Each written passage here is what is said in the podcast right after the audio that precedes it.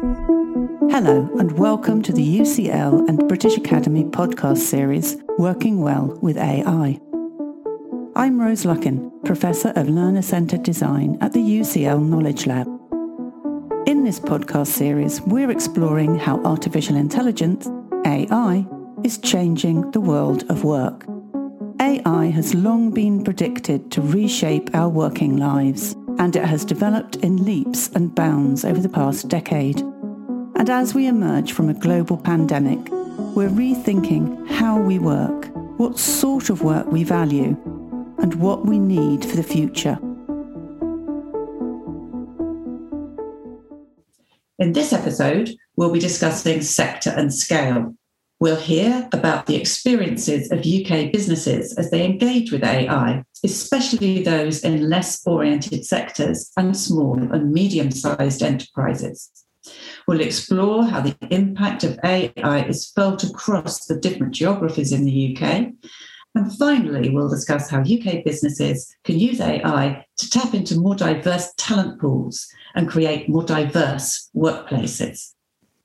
And today I'm so pleased that I have with me Vimla Appadoo, Head of Experience at Culture Shift, also a board member at the Greater Manchester Local Enterprise Partnership, as well as a trustee for Diversity UK.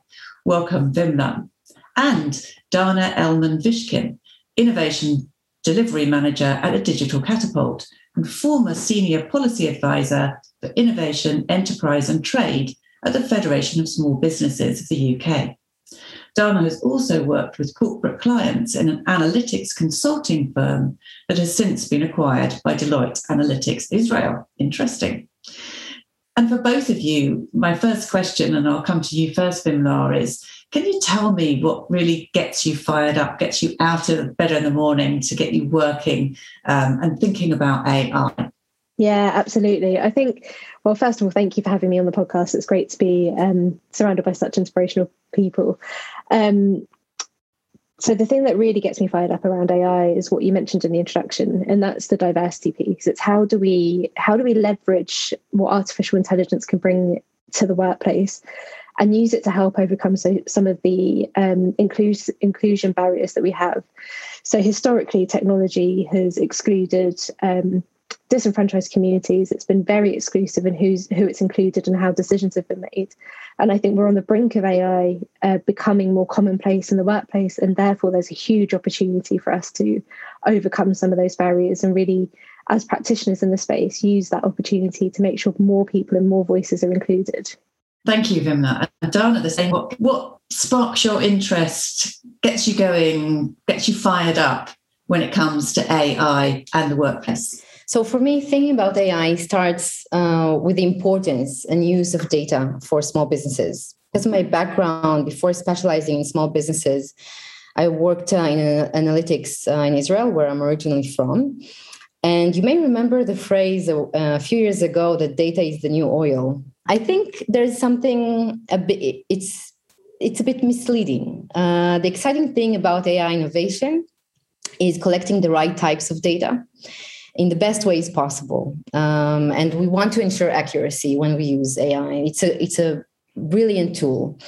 Um, which also provides uh, generates social impact and I, I really became excited about the technology when i saw how social impact is generated by ai startups in various uh, industries including healthcare uh, agriculture um, and I, I it's, it's a pleasure to be here today at the podcast of course today to speak about that Thank you. And it's a pleasure to welcome both of you to this podcast. And I think I can understand both of those reasons for being fired up about AI. The House of Lords inquiry in 2018 highlighted the importance for the UK business sector as a whole of being able to compete with other countries in the development and adoption of artificial intelligence in the 21st century. So it would be great during the first part of the conversation today to focus on how UK businesses from different sectors and sizes are doing on this process of AI adoption and development, particularly small and medium sized enterprises and those business who've not traditionally engaged with AI in the past or perhaps not even with digital technologies. So, Dana, coming to you first, if I may, um, I'd like to ask you about your current role with the Digital Catapult, because you interact with a lot of UK business working to develop AI, and you've also worked extensively with small and medium sized enterprises adopting AI in the past. So I'm intrigued about your time at the Federation of Small Businesses when you authored a report in 2018 that touches on small businesses' productivity, digital technology, and AI. So, what do we know about UK business AI adoption and development in the UK? That report was a really interesting piece that I am really pleased that I had um, um, the opportunity to conduct. Just uh, quickly about the report, it was conducted in 2018, as you said, and it was conducted through a survey that was sent to all FSB members across the UK. And members were invited to participate through email and social media channels uh, to participate in the survey. And we also conducted semi structured interviews and focus groups uh, across the UK, in Cardiff and Glasgow, as, as well as in London. Um, we wanted to test what is innovation for small businesses. And when we tested innovation, how they engage with it, what it means to them, we realized that it's it, for some for some businesses it's um, the ability to compete on a day-to-day basis. And for others it's a buzzword. The first major finding from that report was that of all fsb members only 2% have used ai in the three years prior to the survey and most of the firms that have said that they used AI were, were the larger uh, in the larger category, so above 10 employees. Um, we also saw that members of all members in information and communications uh, sector, 15% have adopted uh, AI. So we see that from a sector, when you analyze it from a sector uh, point of view, the, there are sectors that use AI more than others. Um, we also found that 4% of members in manufacturing adopt AI, and 2% of professional, scientific, and technical activities industry uh, adopt AI, whereas none in construction or retail have done so. Um, I think it would be useful to say in, to, to provide more context about digital technologies adoption in general, because AI is uh, an advanced next step after um, adopting digital technologies. I'm happy to add another finding, uh, and that's about views on AI among business owners. So we found that 32% of small businesses think that AI would provide value to their business. And this positive view was um, this positive view has increased with um, age of business owner. So if the business owner was up to the age of 44 years old, we found that 47% of them uh, had a positive view on AI on, and their impact on the business. And the conclusion from these findings uh, that we mentioned in the report was that the UK should uh, prioritize specific um, specific approaches to make to make sure that all groups can have the ability to adopt AI, but it's worth knowing that one policy to fit all is not necessarily the right approach because these are distinct groups. I can see that from the data that you've described. That is fascinating. I often wonder to what extent, in, in a part of the world where I look most of the time, which is education and training, it seems to me that uh, so many organizations are not aware of the possibilities that AI could bring to their businesses. And yet others are. So there's, it's very varied. I can see that. And that's really interesting, the data um, from that report. Thank you. So, Vimla, I'd like to come to you now because you've done a lot of work with the UK digital and technology sector. What have you witnessed through your experience within your own business and through the work you've done with SMEs, especially those who are adopting these technologies for the first time? Yeah, thank you. I'd really like to pick up on a point that Dana made there around AI being a bit of a buzzword. Please. And I, th- I think it's um it's a really really important point because shows us when we're working with SMEs or in the technology sector is the lack of understanding about what artificial intelligence actually is.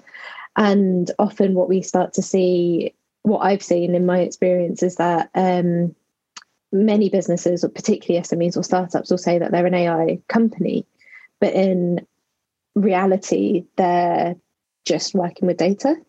And there is this tension between organizations that understand data and are using data versus using artificial intelligence. And that like you said like you've explained it that next step and that next progression in digital transformation. And i think that that misunderstanding or misconception of what ai actually is is one of the biggest barriers. And, and that holds the key to unlocking what the future is for artificial intelligence until we are able to get that clarity and understanding of what it is and the benefits it can have um, we're not going to be able to kind of nurture that that sector and that environment um, and as part of that, I think the again going back to that diversity and inclusion is understanding how we collect that data in an ethical way to ensure that all voices are included in that process so that when we do get to that AI part, it's it's therefore representative of the communities that we serve. And at the moment, I think again one of the barriers is um, we've got two two kind of trains going at the same time. We've got the slow adopters who don't understand AI and therefore are just starting to unpick the data that they have and how to use it and how to do that kind of simple data analysis to make conclusions versus the fast train of uh, mm. data collection and AI in the big corporates who are pulling data from all these sources, aren't questioning the validity, the um, you know, the ethics, the who's been excluded, what does this represent, uh, how do we show what the conclusions are and are just running with it to prove that they they've got in that space. They are the leaders. As you said they can be the kind of forefront for the next 100 years. Um, and that's a really big tension because it sets a precedent and it sets the the kind of uh, traction and the, the direction of travel for those smaller businesses who are trying to play catch up and if we don't slow down the people that are moving fast and speed up the people that are moving slow we're going to end up in a space where AI, I don't want to say is dangerous, but just isn't doing what it's meant to do and it isn't having that social impact that Dana spoke so eloquently about. It's, it can really quickly have the adverse effect. And we've seen that through te- AI technology that has been launched in the world over the past few years of just not quite being fit for purpose for masses of like masses of the population. Um, and that's one of the real dangers. But I also think that one of the barriers for the digital and technology sector is that access to talent as well. So in Manchester, we're really lucky right. to have such a huge talent pool with kind of the three universities there. And that leads to graduates from data science backgrounds or computer science backgrounds, um, and often PhD students who can feed straight into that sector. But that isn't true for regions across the UK. So we need to understand how we work together um, to help retrain people or upskill or whatever it might be to ensure that talent is there for what is quickly becoming the future of, of technology in the space. That makes a lot of sense. I, I can understand what you're saying about talent only, only too well. But coming back to your point about geography, um, and particularly how we might encourage AI development and adoption outside the golden triangle of London, Oxford, and Cambridge. Um, we know that the UK government spends less on research and development than the OECD average, and that almost half of the existing spend is spent in that golden triangle. So clearly, there are some some problems in terms of geography and, and, and different regions. Um, so thinking about you know the impact of geographical location in terms of the differences in AI innovation and adoption across the country You've obviously worked across the country, but what have you seen in particular with your work with small and medium sized enterprises outside the Golden Triangle? You've said a little about Manchester, but can you say a little bit more about that, please? Yeah, I, so I definitely think that within within Manchester and well across Greater Manchester, um, we've been able to foster a community in and of itself, and uh, initiatives like the Northern Powerhouse and um, focusing on on what it means to be a technology business outside of London has really helped that kind of community thrive. I also think it's one of the um, knock-on effects of COVID has shown how easy it is mm. to hmm. remote work and Um, and to build those connections and relationships with London or the Golden Triangle in that virtual space. So without needing to be physically based there, um, which again has really opened up the doors for what that interconnection looks like, but also opened the doors for hiring outside of your region because you can work remotely now. But yeah, I think it's really it's really important that we keep that momentum going and don't fall back into staying within that golden triangle and staying within those barriers, but continuing to use online tools as a way of connecting and establishing how AI innovation can happen outside of it, but also leveraging everything that is happening outside of London to make sure that that communication is fed back. That makes sense. And it's interesting the point you make about actually the, the pandemic and remote working perhaps is helping smaller um, companies, you know, have greater opportunities because they're not perhaps having to pay for office space and they can access talent um, from lots of different places. So that, that's really interesting. It would be nice to see that kind of benefit coming out of uh, a pandemic for sure.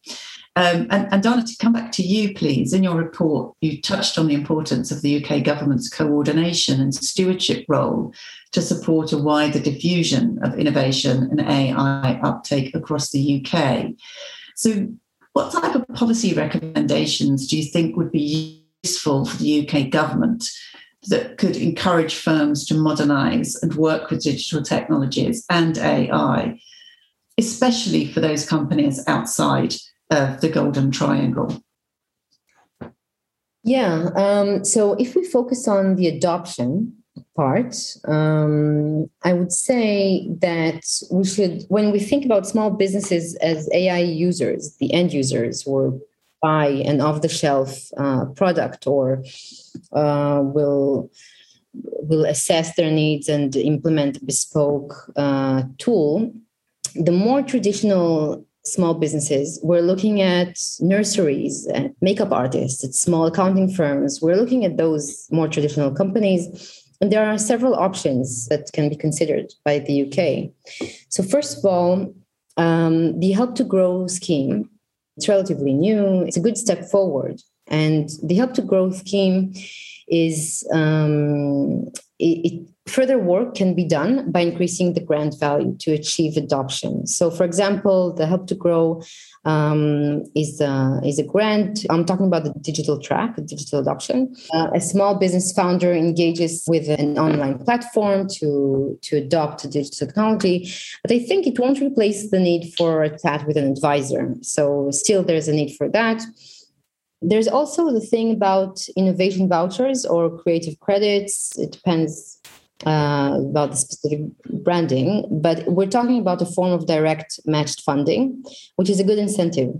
And I saw that there's an existing scheme uh, in Birmingham and other cities, but there is a list of cities. So if a small business does not come from that list of cities, they don't, they don't, uh, they, they're not eligible and I know that there is another scheme in Manchester, um, but it will be great to see wider outreach for this scheme because after the pandemic, as uh, Vimla said, it's it's important to see how businesses can come from all across the UK and um, and connect remotely with whether it's with an advisor or an online platform and see how they can use this great tool of AI to promote their needs. And I think that uh, there's uh, another element that uh, I'd like to touch upon, and that's the signposting. How do right. small businesses know about what exists out there? So, from the report at the time, we found that um, only 10% of innovators accessed government support to make uh, significant to make changes in their business, and of those that did not, uh, almost half said they did not know of any support. So I think this is an interesting finding. Um, so back in 2018, there was definitely um, further work to be done. I think the UK is doing much better today. And uh, and I'd like to I hope to see improvement in signposting uh, after implementing this new innovation strategy. Um, now that now that adoption and diffusion of uh, innovation is ingrained in the UK's objectives. And now I'd like to move on to the topic that I know um, is very important to both of you, and that is diversity and equity in the workplace, um, particularly in UK businesses. And this is central um, to any discussion of AI in the workplace, and indeed any discussion of the wider technology sector. But I'd like to get a sense of how it plays on the world of AI and work and how might the adoption of AI help UK businesses address the issues that they face with respect to diversity and equity? And we have touched on this a little bit already, but Vimla, you've done a lot of very important work on diversity and equity in the workplace, um, from being a trustee at Diversity UK and delivering fearless change through culture and experience and have spoken numerous times about the need for a shift in the diversity we see in technology. So, how can AI help UK businesses tap into a more diverse talent pool? Yeah, I think there's a really interesting it's a really interesting tension um, in the recruitment space with how AI can be used. It's very chicken and egg in that the way we've built a lot of HR tools so far that are based on AI have inbuilt bias into those systems, yeah. and that's based and that's because we have a lack of diversity in the technologists and the the data sets that are the feeding that the algorithms. And so therefore it perpetuates the problem. However we're not able to overcome that problem until we get more diversity into the sector. So it's this cycle of kind of what do we do and i actually think that's the role of practitioners to step in and say we're not ready for the mm. ai technology yet because actually as a sector, we're not mature enough to understand how and what we're building is impacting or disenfranchising those who are already disenfranchised. Um, and that's a big pill to swallow in, in the sense of we've got it, we've got the technology here, why aren't we using it? It's like actually it's just not fit for purpose. And often we don't realize it's not fit for purpose until it's too late and we've rolled it out and understood the implications. And that goes back to the human centered design approach that we need to take of testing it early understanding where those problems come but including users in that process. Like the, the end users but also the practitioners very very very early on in that process. Whereas at the moment it happens far too late. And it, it does mean a really big shift in our men- mentality and methodologies of how we're developing technology and putting it out into the world so at the moment i'd actually I'd, I'd push back and say i don't think ai can help us get into a diverse tech pool just yet. I think we need to relook at our policies and processes and go on a um, a culture change journey ourselves as people recruiting into technology to understand where those barriers exist in the first place before we start looking to technology as the solution for overcoming those problems and biases. Because equally there's no point hiring diverse technologists if they walk through the door and they've and then face an unsafe working environment or microaggressions or aren't able to promote through the business or aren't given the same opportunities as their colleagues. So until we actually address those systemic entrenched um, behaviours and patterns that we see and that we know are barriers to minority groups or um, anyone who doesn't fit the norm of the technology sector at the moment, until we address those, technology won't be able to be our solution. Yes, and it, it's a worry, isn't it? If I understand what you're saying correctly, you know, we can't just tweak um, the system by adding some AI at the recruitment end. We have to do something much more holistic, looking at diversity and equity within the kind of work culture as well as at the stage of recruitment. And that's a big piece of work. I'd be intrigued to know um, whether there are ways in which AI could be brought in to help with that. I don't know. I mean, I, I wondered if if some of the work that you've done gives you any kind of hints as to where AI might better be used rather than at the recruitment end.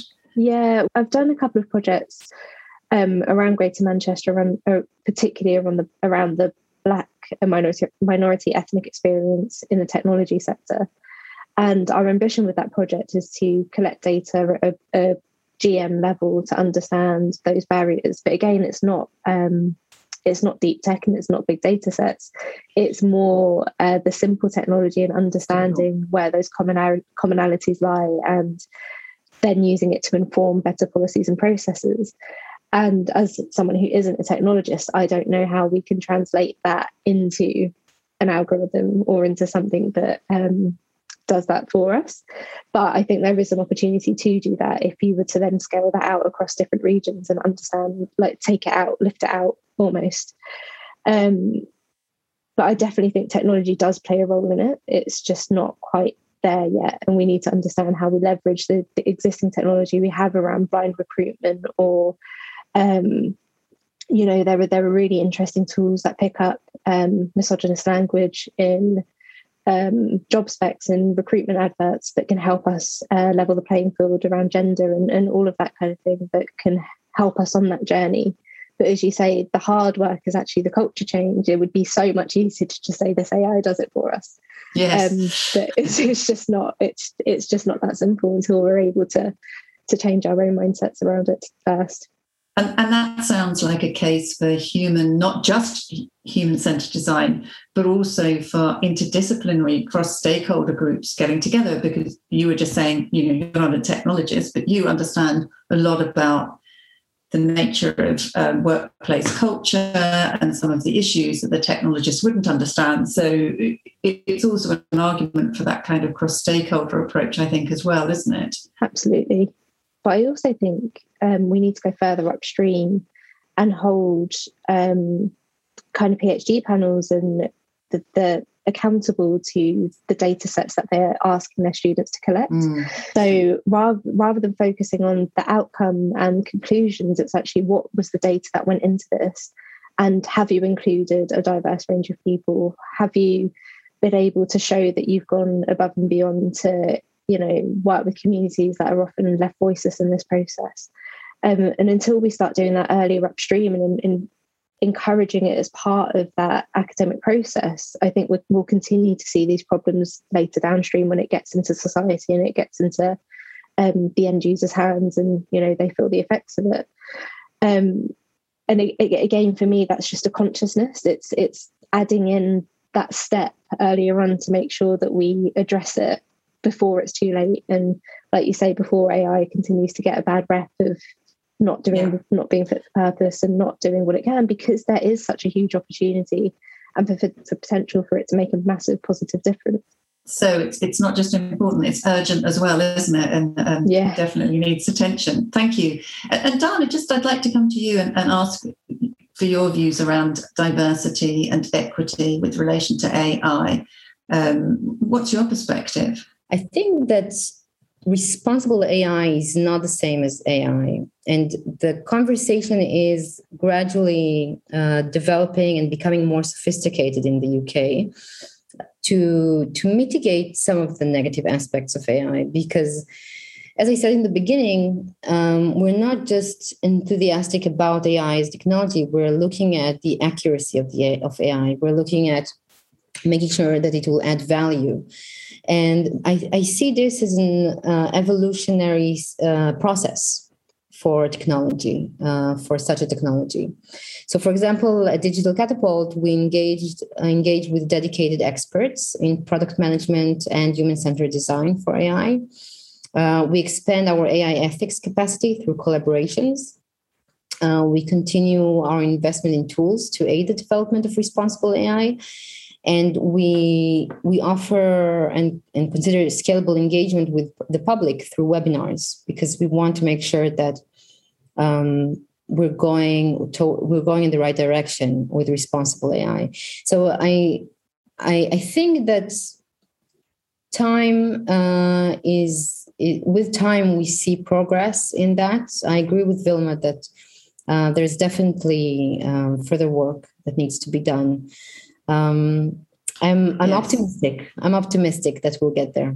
I like optimism, and I and I love the fact that you're also um, trying to help the public understand because I think that's part that that's sometimes under, um, you know missed out and, and, not given enough attention. Um, well, we've certainly had a really interesting conversation and identified some important current issues and touched upon some of the trends that could have a major impact on the future of work in the UK. But I think we can't end the podcast uh, without, and we've had a positive note already. That was great to have that optimism, Dana. But I'd love to ask you a little bit about um, the future. The, the world I'd like to see in the future is a world where we have um, more diverse uh, and inclusive groups of small business founders that we see more women uh, joining this entrepreneurial spirit. And i am already I'm, I'm optimistic not just for the sake of optimism. I read a report a recent report by coursera about uh, upskilling and may, many women much more than before. Many more than before um, are studying and upskilling in ai I hope that um, a world where UK businesses make the best of AI looks like um, a world where businesses embrace AI as they embrace the World Wide Web, uh, where it's easy to understand, it's accessible, and it provides value to the business.